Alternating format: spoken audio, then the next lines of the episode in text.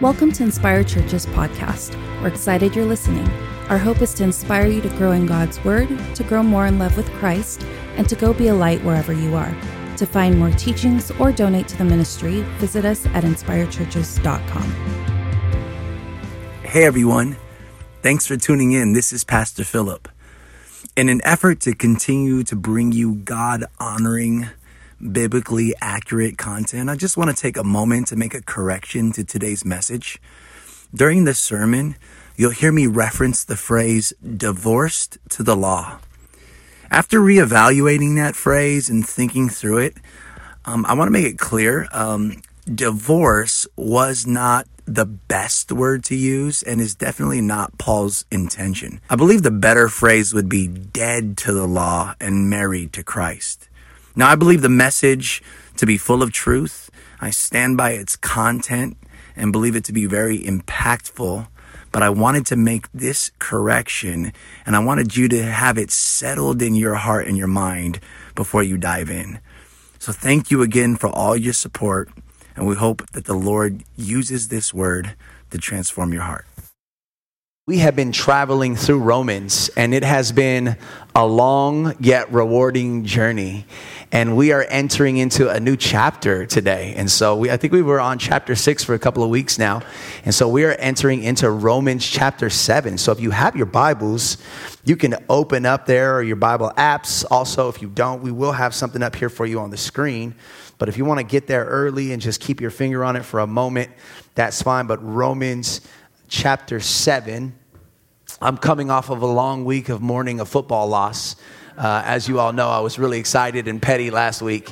And I can just let you know that um, my pettiness was returned back to me all week, um, especially by Raider fans. But, you know, I understand. Um, I get it. I get it. Um, and so I'll take it like a man, and uh, and I'll wear the loss. Uh, I'm going to just tell you a little bit about it. And if you're like, I didn't come here for that, well, it's too bad. It's part of my intro.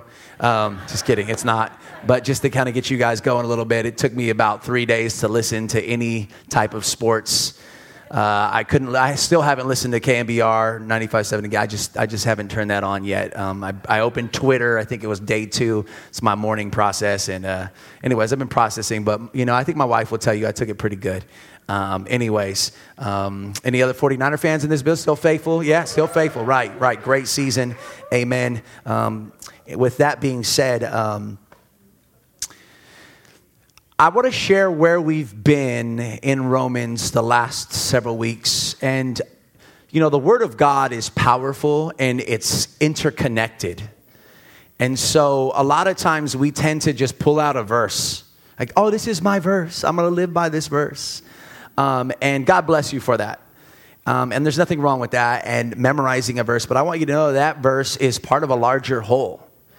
Um, it, a verse is part of a chapter. A chapter is part of a book. And the entire Bible, sixty-six books, are all woven together as a one story uh, about how God has loved us, how he has saved us and delivered us from our sin.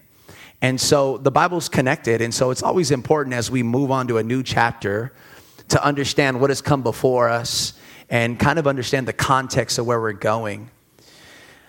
But Uh, the first four chapters of Romans have really been about, and I've said this many times, the nuts and bolts of the gospel, just understanding what is the gospel of Jesus Christ, how does it work?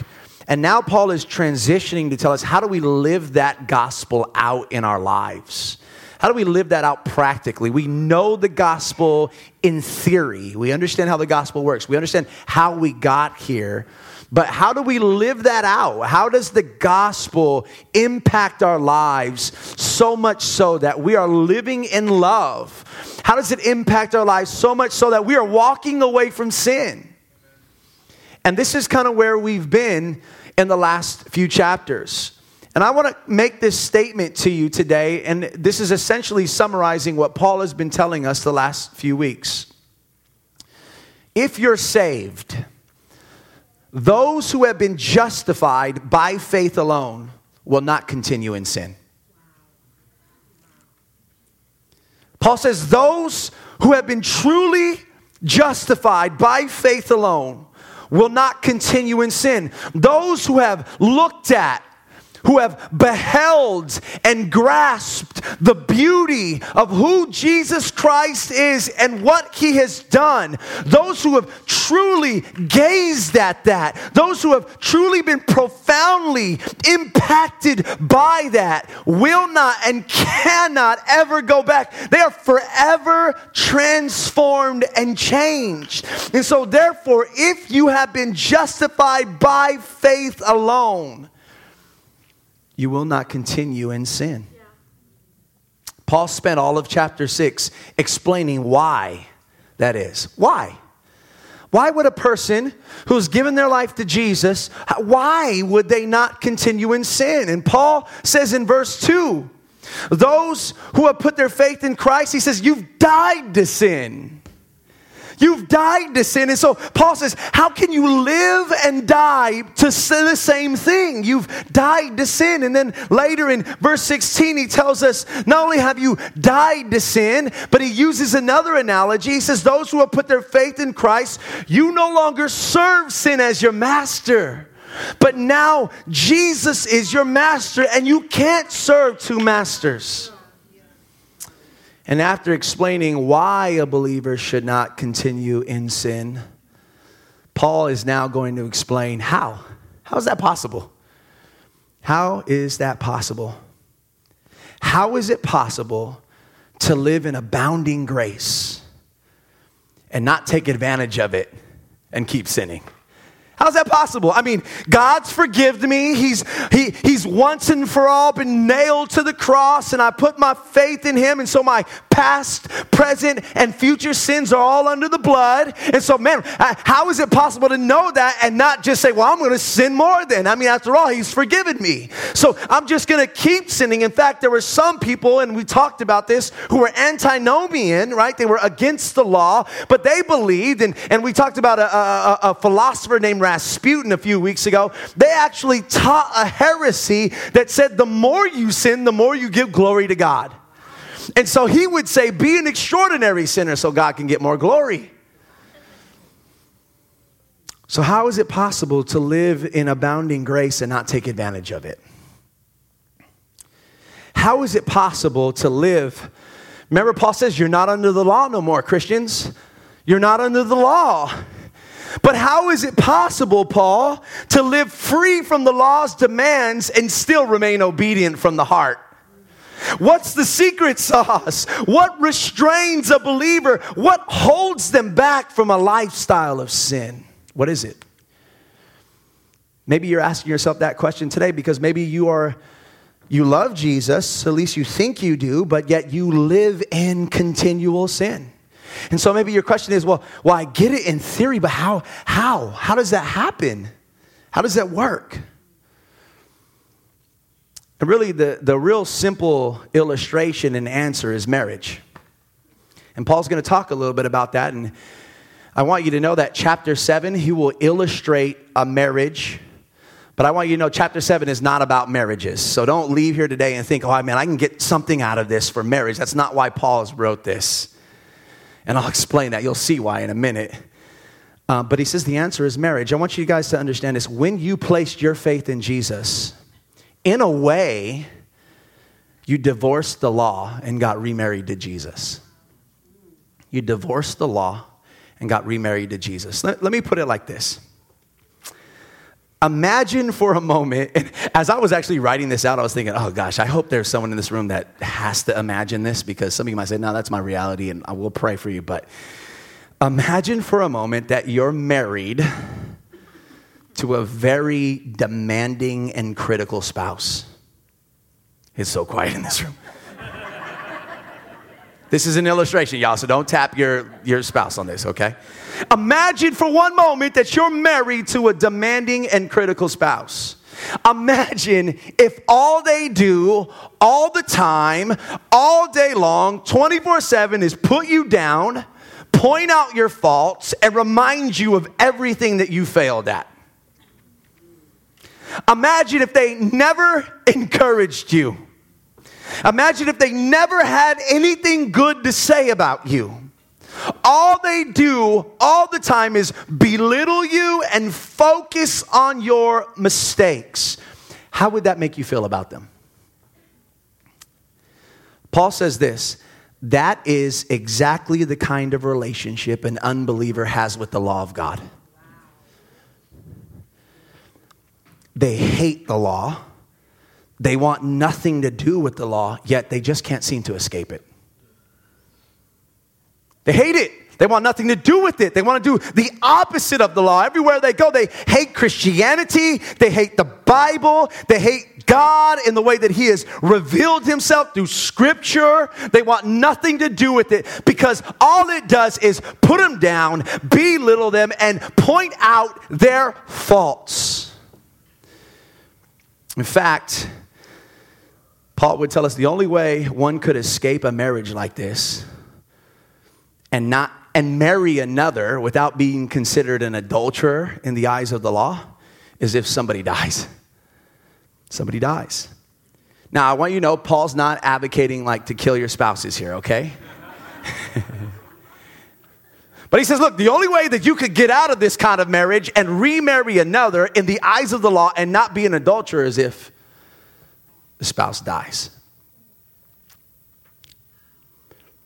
And so he's illustrating that when we placed our faith in Christ, a death occurred, freeing us from the law, and we were remarried to Jesus.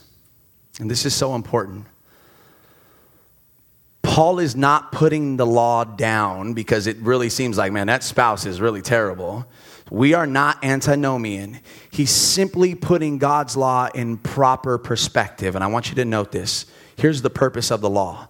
The purpose of the law is simply to point out your sin. The purpose of the law is to point it out and expose it. The law is the key witness against all of humanity condemning us to death.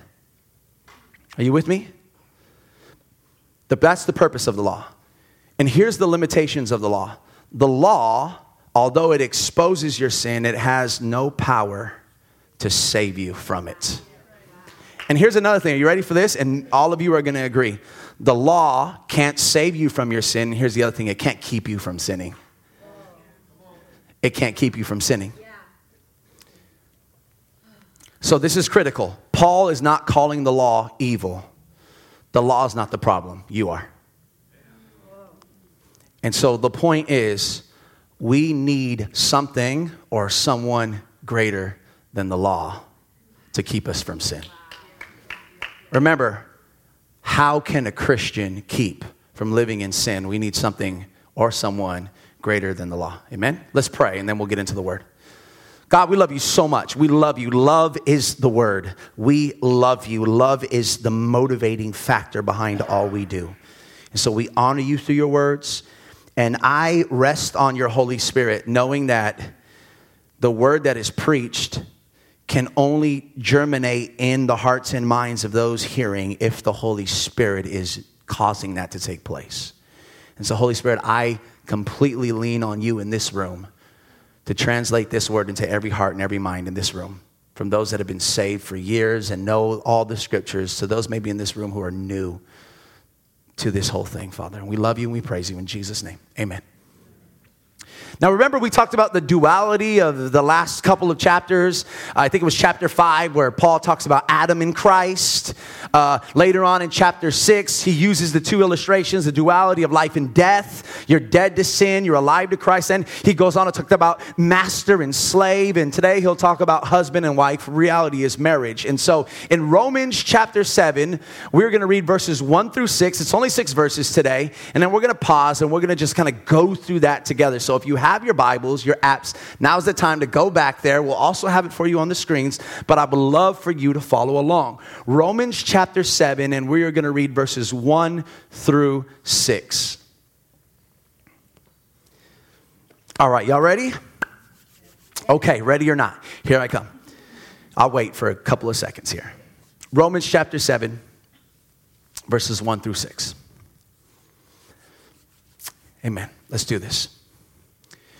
The Apostle Paul writes, or Do you not know, brothers, for I'm speaking to those who know the law, that the law is binding on a person only as long as he lives? And here's the illustration. For a married woman is bound by law to her husband while he lives. But if her husband dies, she is released from the law of marriage. Accordingly, she will be called an adulteress if she lives with another man while her husband is alive.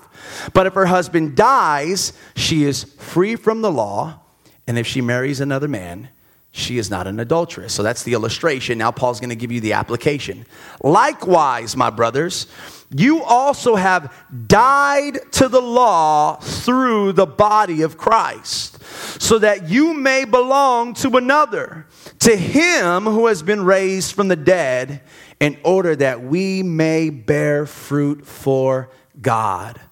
For while we were living in the flesh, our sinful passions aroused by the law were at work in our members to bear fruit for death. But now we are released from the law, having died to that which held us captive, so that we serve in the new way of the Spirit, not in the old way of the written code. Now, in chapter seven alone, Paul refers to the law twenty-three times and eight times in these first six verses. Now, as you can see, Paul is still dealing with how the law applies to the believer's life. And in a way, we could say that in Christ's death, we experienced a divorce, and in Christ's resurrection, we experienced a remarriage. Now, let's talk about in Christ's death, we experienced a divorce. So, what did our life look like prior to that divorce? We could say, we could say that we had an ugly marriage to God's law and a love affair with sin. Wow. Verse five describes three characteristics that defined the old life of a believer. Now remember, Paul is writing this letter to those who have put their faith in Jesus. And he's saying, this is how you used to live. And so in verse five, Paul is going to describe to us three characteristics that defined the old life of a believer. Here is the first one. Paul says it this way. When you were a sinner, when you were not saved by grace, when you lived in your old life prior to, prior to knowing Jesus, he says this, we lived in the flesh. We lived in the flesh. And the Greek word there is sarx, or flesh. Now, in some places, sarx, or the flesh, simply refers to the body, right? And nothing negative about the body. But in other places, Paul uses it to describe the fallen nature in us all that craves sin and denies the lordship of Jesus Christ. Now here, to live in the flesh, and we've been talking about, remember last week we talked about the Greek word to live in or to continue in sin. Remember that was a it was a really important thing, because let me just say something. We are all followers of Christ, but no one in here in this no one in this room is perfect. As long as you're in this sarx, this flesh, this fallen nature will still control you at times, and you will sin. Paul says, I'm not talking to someone who occasionally fails. He says, he says this, if you're justified by faith in Christ, you won't epimone, you won't continue in, you won't reside in, you won't live in sin. Yes. Yeah. So to live in the flesh means to be what? Continually controlled by your sinful appetites. And can I just say this? Because I know a lot of us, we are great self-justifiers, right? Yeah. I want to tell you, there are sins of commission, which is where everyone goes, sins that you do, and then sins of omission, which means disobedience is where you haven't said yes to the place that the Lord is telling you to go. And so there are some of us who have been in this room for a very long time, and the Lord has been saying something to you, but you have been living in continual, habitual rebellion by omitting what God wants you to do next. Are you with me on that? Don't worry, I'm going to preach the gospel at the end of this. I'm not going to just cut you all day long, okay? Thank God for the gospel, right? Because the, the word just cuts you, but I'm telling you, Jesus is good. Like, surgery is good, amen? Okay, just, I felt like I needed to say that. You're welcome. I kind of want to go on a little bit of a rabbit trail, just kind of a teaching really quickly. There actually was a heresy, and we talked about antinomianism a few weeks ago. There was another heresy that was circulating in the early church, and many of you might know this. It was called Gnosticism. Now, Gnosticism taught that the physical world was evil. Right, we're talking about the flesh, remember? Remember, Paul uses the flesh in two different ways. He uses the flesh as just your body, and he doesn't say anything negative about it. But then he'll also use the flesh as that fallen nature inside of us that craves sin. Are you with me? Now, I want you to know there was a heresy called Gnosticism, and they believed that everything physical and material was evil. And because it was evil, then it must be outright rejected. I want you to know, Paul wasn't teaching this. Do you hear me? The biblical worldview admits creation has been what? Corrupted by sin, but it was made good. As a result, the physical realm is not to be rejected, but it will one day be redeemed. Amen? That's really important for us as Christians. A lot of us think that, you know, we're going to go to heaven one day and live there, and we're just going to be this, like, ether, transcending nothingness beings that are just kind of these sparks, right? That'll be more Gnostic, Gnosticism than anything else. I want you to know that your body will be redeemed. I want you to know that this heaven and earth will be redeemed. It will be made new, and we will interact and live in a time and a place together in the same way we are doing now, but we'll do it with an entire world that is no longer corrupted by sin, a body no longer corrupted by sin. Isn't that beautiful? So Paul is not saying that all physical things are evil. Do you, are you with me on that? I just want to make sure we noted that. Now, before we placed our faith in Jesus, Paul says you were living comfortably in your sin, or maybe uncomfortably. But before you placed your faith in Jesus, you were residing in, continuing in, and living in sin.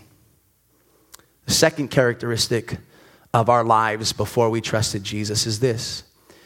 We didn't just live in sin, but we were passionate sinners. Like, we were really good at it. We're passionate sinners, right? And and the word for passion has always been so intriguing to me, and I remember kind of just looking at the definition of it, and this is in the English definition. You don't need to be a Greek scholar to know any of this, because I'm by far I'm not, but passion just simply means to suffer. Suffer. What does that mean? To be passionate about something is to be willing to suffer for it. You see, when we lived in the flesh, the consequences of our sin, that didn't stop us from sinning. Like, some of y'all, like, there's consequences for some of the things you do, but it ain't stopping you from doing it. You wake up in the next day, right? I ain't going to say anything, but you wake up and you're just like, oh my goodness. But it doesn't stop you. And so you're loving something, you're addicted to something, you're passionate about something. Even though you suffer for it, you're still willing to do it. And so to be passionate about something is to be willing to suffer for it. That's why it's called The Passion of the Christ. You ever seen that movie? His passion or his suffering. You see, when we lived in sin, we were willing to harm ourselves and others to satisfy our own sinful pleasures, right? It was all about satisfaction. Now, just a little discipleship challenge in the room, and somebody told me, I think it was Brian and I were talking a little bit, and says, you know, we, if we ever get a church building, we're just going to put seatbelts. We're just going to equip them on all the, and I thought, you know what, we'll also put little seatbelt lights that just come on like the airplane. For those of you who've been here for a while, you know, I just, you know, whenever I'm going to kind of get hard, and I tend to do that sometimes, the seatbelt lights go on, just know it's going to get a little bumpy. Um, just like, ding. Anyway. Um, here's a discipleship challenge. Passion means to suffer. Let me ask you this question. What are you passionate about? What are you passionate about? What are you passionate about? What, what are you willing to suffer for? And when it comes to those desires, when it comes to motivations and personal ambitions, let me just ask you this question. Why are we so willing to suffer for those things that advance us and maybe so unwilling to suffer for the things of God. All of us, including myself, okay? I put myself, in fact, if I could just jump down here so I could, look, all of us, like, uh, we are all so willing to, and, and there, let me just say this, here's idolatry. Idolatry is good things that we put over God. And so there are some good things in here that you have desires for, right? There's nothing wrong with career advancement, right? There's nothing wrong with making money. There's nothing wrong with wanting nice things. There's nothing wrong. But why is it that we as a people, we tend to place the pursuits of those things, even body? We will be so disciplined. I always say this with this church because there's so many of us in this room, including me. We're dieting. We're working out. We're doing all these things. We'll wake up really early. We are willing to suffer. You know what we're willing to do? We're willing to lose sleep so that our body will look better. Yet at the same time, we overlook spiritual disciplines. And I don't want to be a legalist, religious. I just want to say idolatry is real. And you have to ask yourself, why am I willing to suffer for those things that will advance myself, but I'm unwilling to suffer for those things that will advance Christ? And so and I, I'm staying down here because I'm with you on this, right? Because there's a guy that stands on a pulpit and you can say that to him, but I'm with you on this. This is a constant question that I will ask until I die. And I want to say this, if you're a follower of Christ, you will always fall into moments and seasons where you recognize you are suffering for the wrong things. You're worshiping the wrong things. And so you make course corrections, amen? So what are you passionate about? And let me just say this. Maybe it's not a bad thing that you're passionate about that, but maybe it is a bad thing that you're more passionate about that than your own growth in Christ. Maybe. I don't know. Let that sit. You just take that home, okay? Someone living in the flesh is characterized by a willingness to sacrifice for those things that please themselves. Someone living for Christ is characterized by a willingness to sacrifice for those things that please God. What are you passionate about? Third, third characterization of, of how we lived before we met Jesus. Paul says this, before we trusted Christ, our sins were aroused by the law. Isn't that crazy? Our sins were aroused by the law, right? Have you ever heard somebody say like rules were made to be broken? No? All right. Look, because we hated God's law, the law actually did the opposite thing. It, it, it aroused means it stirred up sin. It caused us to desire it even more. Like if sin is fire, then the law is oxygen, right? There's nothing wrong with oxygen. We need oxygen, but you put fire and oxygen together and the fire burns, the fire burns more dangerously. It gets larger and bigger. And that's what the law did. We are rebellious in our hearts, right? There's some of us in this room, we hate authority. And so anybody, anytime somebody tells you, you can't, guess what? You're going to do it. You're going to do it. You're going to do it, right? Don't think of purple polka dotted hippopotamuses, right? Like immediately you're thinking of that, right? Don't think of this. And you start thinking of it. Like the minute you hear don't, just the, the rebellious sinful just can't help it. Like, ah, you know, like I just, I'm thinking about it. Okay, maybe that might be a little rough, but you have children, anybody, right? It's like you, I almost, you know, I don't want to do this because I know this isn't right, but I almost want to experiment. Maybe I'll raise my child, just say, you know, do all the wrong things and maybe they'll be rebellious to me and do all the right things. No, don't do it. There's some parents here like, oh, millennial parents are here like, yeah, that's a great idea, Pastor Phil. Millennials hate me. I'm with you. I'm like, I got, I'm on, I'm, I'm right. I'm a bridge. I'm a bridge. nineteen eighty-one, look it up. Ooh. Come on, thirty-eight. All right, here we go. Back to this, back to this, back to this. But you get this idea that actually the law arouses sin. It stirs it up. So when the law said, thou shalt not, you said, oh, yes, I will. Yes, I will. And all the moms and dads in the building, you see that in your own child, and then the Lord's saying, I see, there's an analogy for you.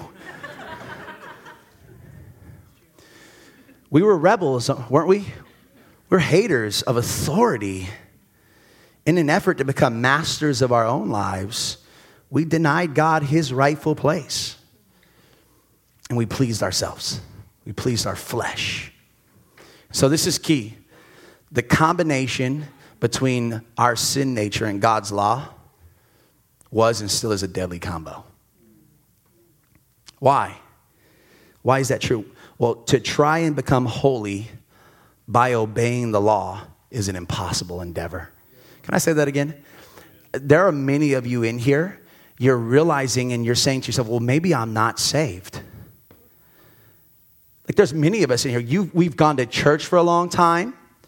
And as Philip's preaching and you're realizing there's a lot of things that I'm still in love with, not in Christ, like, oh my goodness, like I thought I said the prayer. I repeated the prayer. I, I did it word for word. I felt like I meant it from my heart. The music was just right. The lighting was just right. I cried a little bit. But wait, wait why, why have I still walked away from sin? Like, I know I'm not supposed to be perfect, but why am I still bound? Like, why hasn't my heart been regenerated? Well, the reality of this is the reality. I'm not going to judge your salvation, but I'm going to say that the fruit of or the evidence looks like you have not put your trust in Christ. You know what probably happened? If that's you in this room, here's what probably happened. Yes, you loved Jesus, but you started to think that your sanctification was going to happen by being obedient to his law. And so you remarried the thing that you were supposed to be divorced from. Are you with me? And here's what the Apostle Paul says. You will be one frustrated, angry, and ultimately you will walk away from this thing because it doesn't work. If you look at it as just a program of cleaning up your behavior, some sort of moral program. This is why we needed to find a way to be set free from the frustrations of the law in order that we may what? Truly obey from the heart with joy. How much easier is it to obey if you desire to obey? How much is it easier to obey if that is your joy? If that is your desire, if you love obedience, if you if you think that obedience is beautiful and right and good, how much easier is it to obey? Yeah.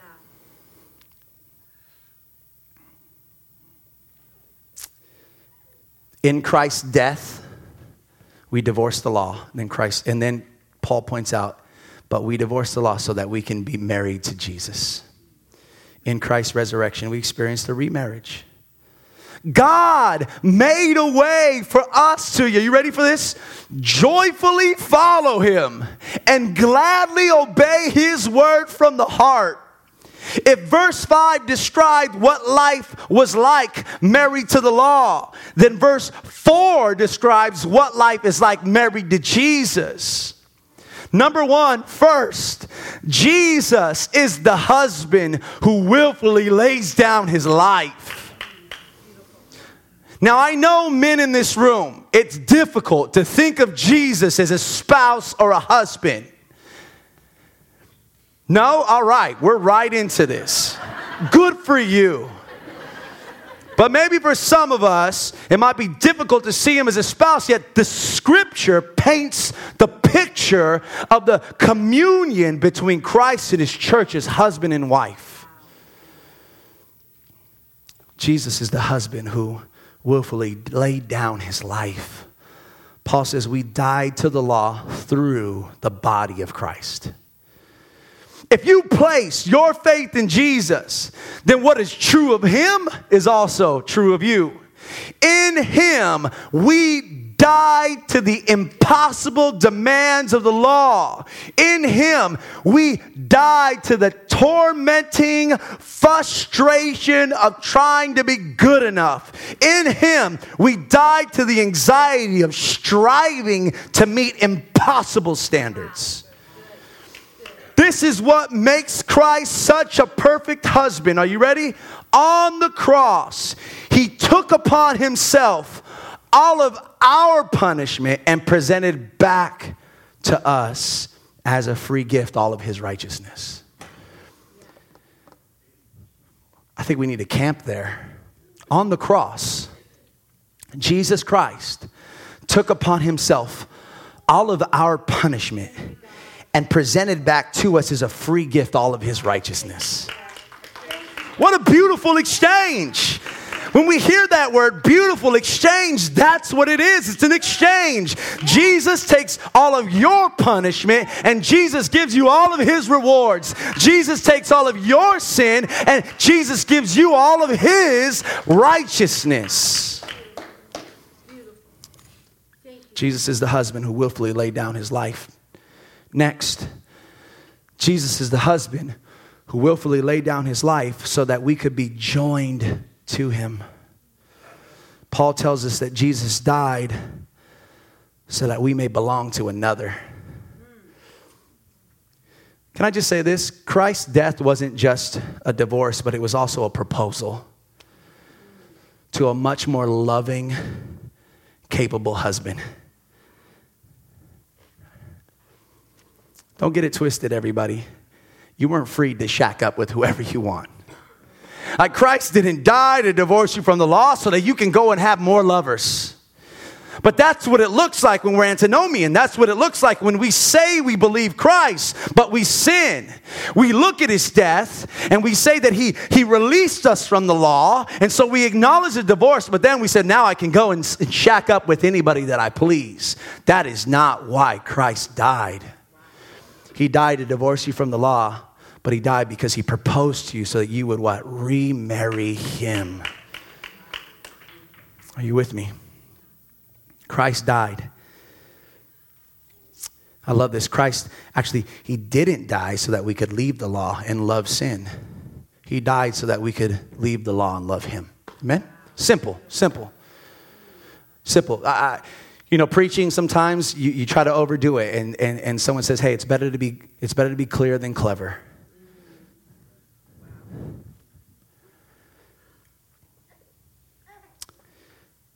In Christ, we became lovers, not lawyers. Isn't that cool? Right? What's a lawyer? A lawyer is an expert of the law, right? A lawyer goes all these years in school and an investment and, of time and money so that they become experts of the law. In Christ, we became lovers, not lawyers. This means that our expertise is not in the law, but in Jesus. We spend time with him. We study his words and imitate his life, not out of a sense of moral obligation, because he is our supreme treasure and we are his bride. That's why we do it. You hear that word because? Because we are his, because, because means our motivation. Why do I do this? What motivates me? What motivates me towards obedience? It is not moral obligation. It is because he is our supreme treasure. And we are his bride. Finally, Jesus is the husband who willfully laid down his life so that we could be joined to him. And from that union, here it is, produce the kind of fruit that leads to eternal life. That's what Paul says. Paul says, in order that, and I don't want to skip over that simple phrase. The phrase, in order that, lets us know that what is about to follow is the ultimate goal. In order that, like this happened, so that, or in order that this may take place. So what is the in order that? So that what is the ultimate goal of our life in union with Christ? What is it? What is the ultimate goal in our marriage with Jesus? He says, in order that we may, here it is, bear fruit for God. Plot twist. Crazy, ironic, mind-blowing, all of those cool things. Christ died to free us from the law and marry us to himself so that we could actually become obedient from the heart. Isn't that, isn't that a, do you see how that worked? Little, Christ died to divorce us from the law so that we could remarry him so that we become obedient from the heart. From the heart. Invite the team to come forward. So here's the million dollar question. Here's the million dollar question. How does a believer, how does a believer willfully leave behind a lifestyle of sin? I know there's a lot of movement going on, but this is this is it. Stay with me here. How, how, how, how does a believer willfully leave a lifestyle of sin? That's the million dollar question, right? Not only that, how do I willfully leave a lifestyle of sin and become, ready, joyfully obedient to Christ from the heart? You, you ever seen um, the opposite of joyful obedience? Like, you ever see like someone begrudgingly do something, like, you know, chores, right? I, I typically take out the trash, but every once in a while, right, that's just a begrudgingly thing. You know what I mean? Just kind of, right? I mean, you know, it's not kicking and screaming, right? It's not Christ dragging you across the finish line and you running to everything else and him, he's got you by your legs. And do you understand what I'm saying? It's, it's not you throwing a fit and going crazy. It is you lovingly, willfully, joyfully following him. How does that happen? You ready for the secret sauce? Here it is. Paul gives us two answers that are really one and the same. He says this: in Christ, we become motivated by love and empowered by the Holy Spirit. That's the secret sauce. Motivated by love and empowered by the Holy Spirit.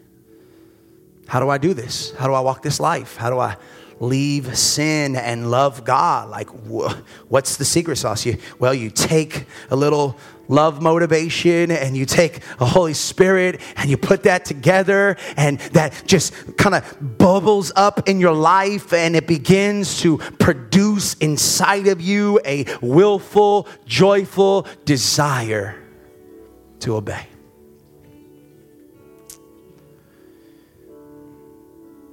I love what pastor and theologian John Piper said. He said this: saving faith is not believing in something you do not like.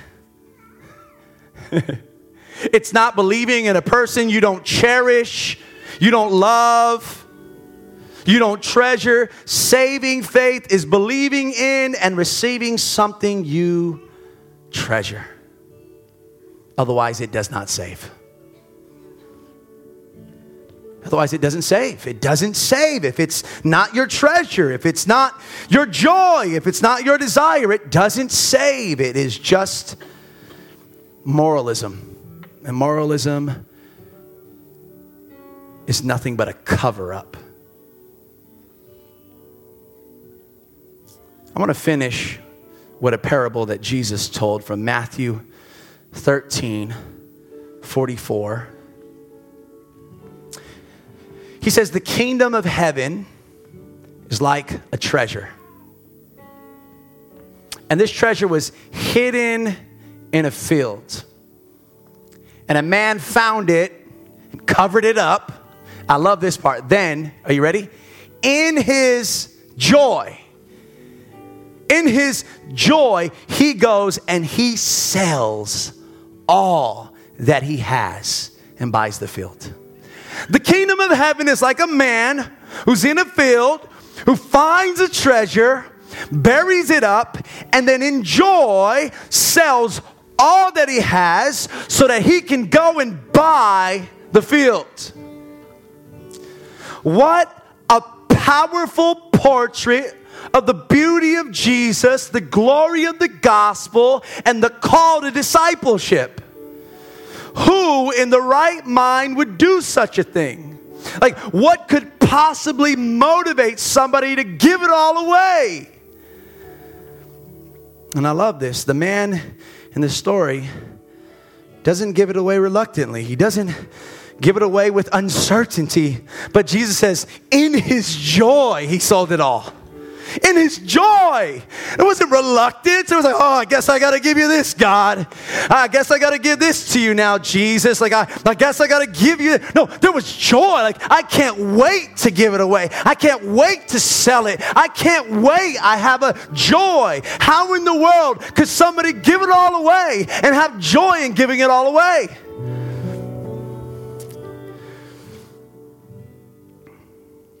Because he found something better. He found something more valuable. He found something greater, more desirable. The beauty of the gospel cannot leave you unchanged. Otherwise, you're unmarried. You hear me? The beauty of the gospel cannot leave you unchanged. Otherwise, you are unmarried. Jesus cannot and will not be your husband while you still love the world. Cannot will be your hus- cannot will not be your husband while you still love the world more than him. And when I say the world, I don't mean we are called to love people. Don't get me wrong, but I mean the, the things of this world. Remember last week we talked about we talked about the idols of our culture. We talked about sex. We talked about notoriety. We talked about success. Right? We talked. These are the things that we. They're not necessarily bad in the right context, but we willfully bow our knee to them in worship, in disobedience to the Lord. Jesus cannot, will not be your husband while you're married to those things and you love them more than him. You know, it's another thing. I actually didn't include it last week. I thought about it this week and really was a fleeting thought. But I really, I do want to share it right now. In the Bay Area, you want to know what an idol here is? It's comfort. It's comfort. And some of us are financially uncomfortable. Right? And so there's this pressure and there's need to succeed. And then there's this look that you want to have. Right? And you're in the Bay and you have all these tensions. What am I going to do? Where am I going to live? Right? It's comfort. It's comfort. And I get it and I understand. It's and, and, and the Lord is, I, he understands. But I want you to know that that becomes an idol when those things keep you up, when those things are your top pursuit, and Jesus comes last. Come on, Bay Area folks. I know we're talking in here. It's an idol. It's a worry and anxiety. And Jesus looks at you and says, don't you know? Don't you know who I feed and who I clothe? Like, why, why do you worry?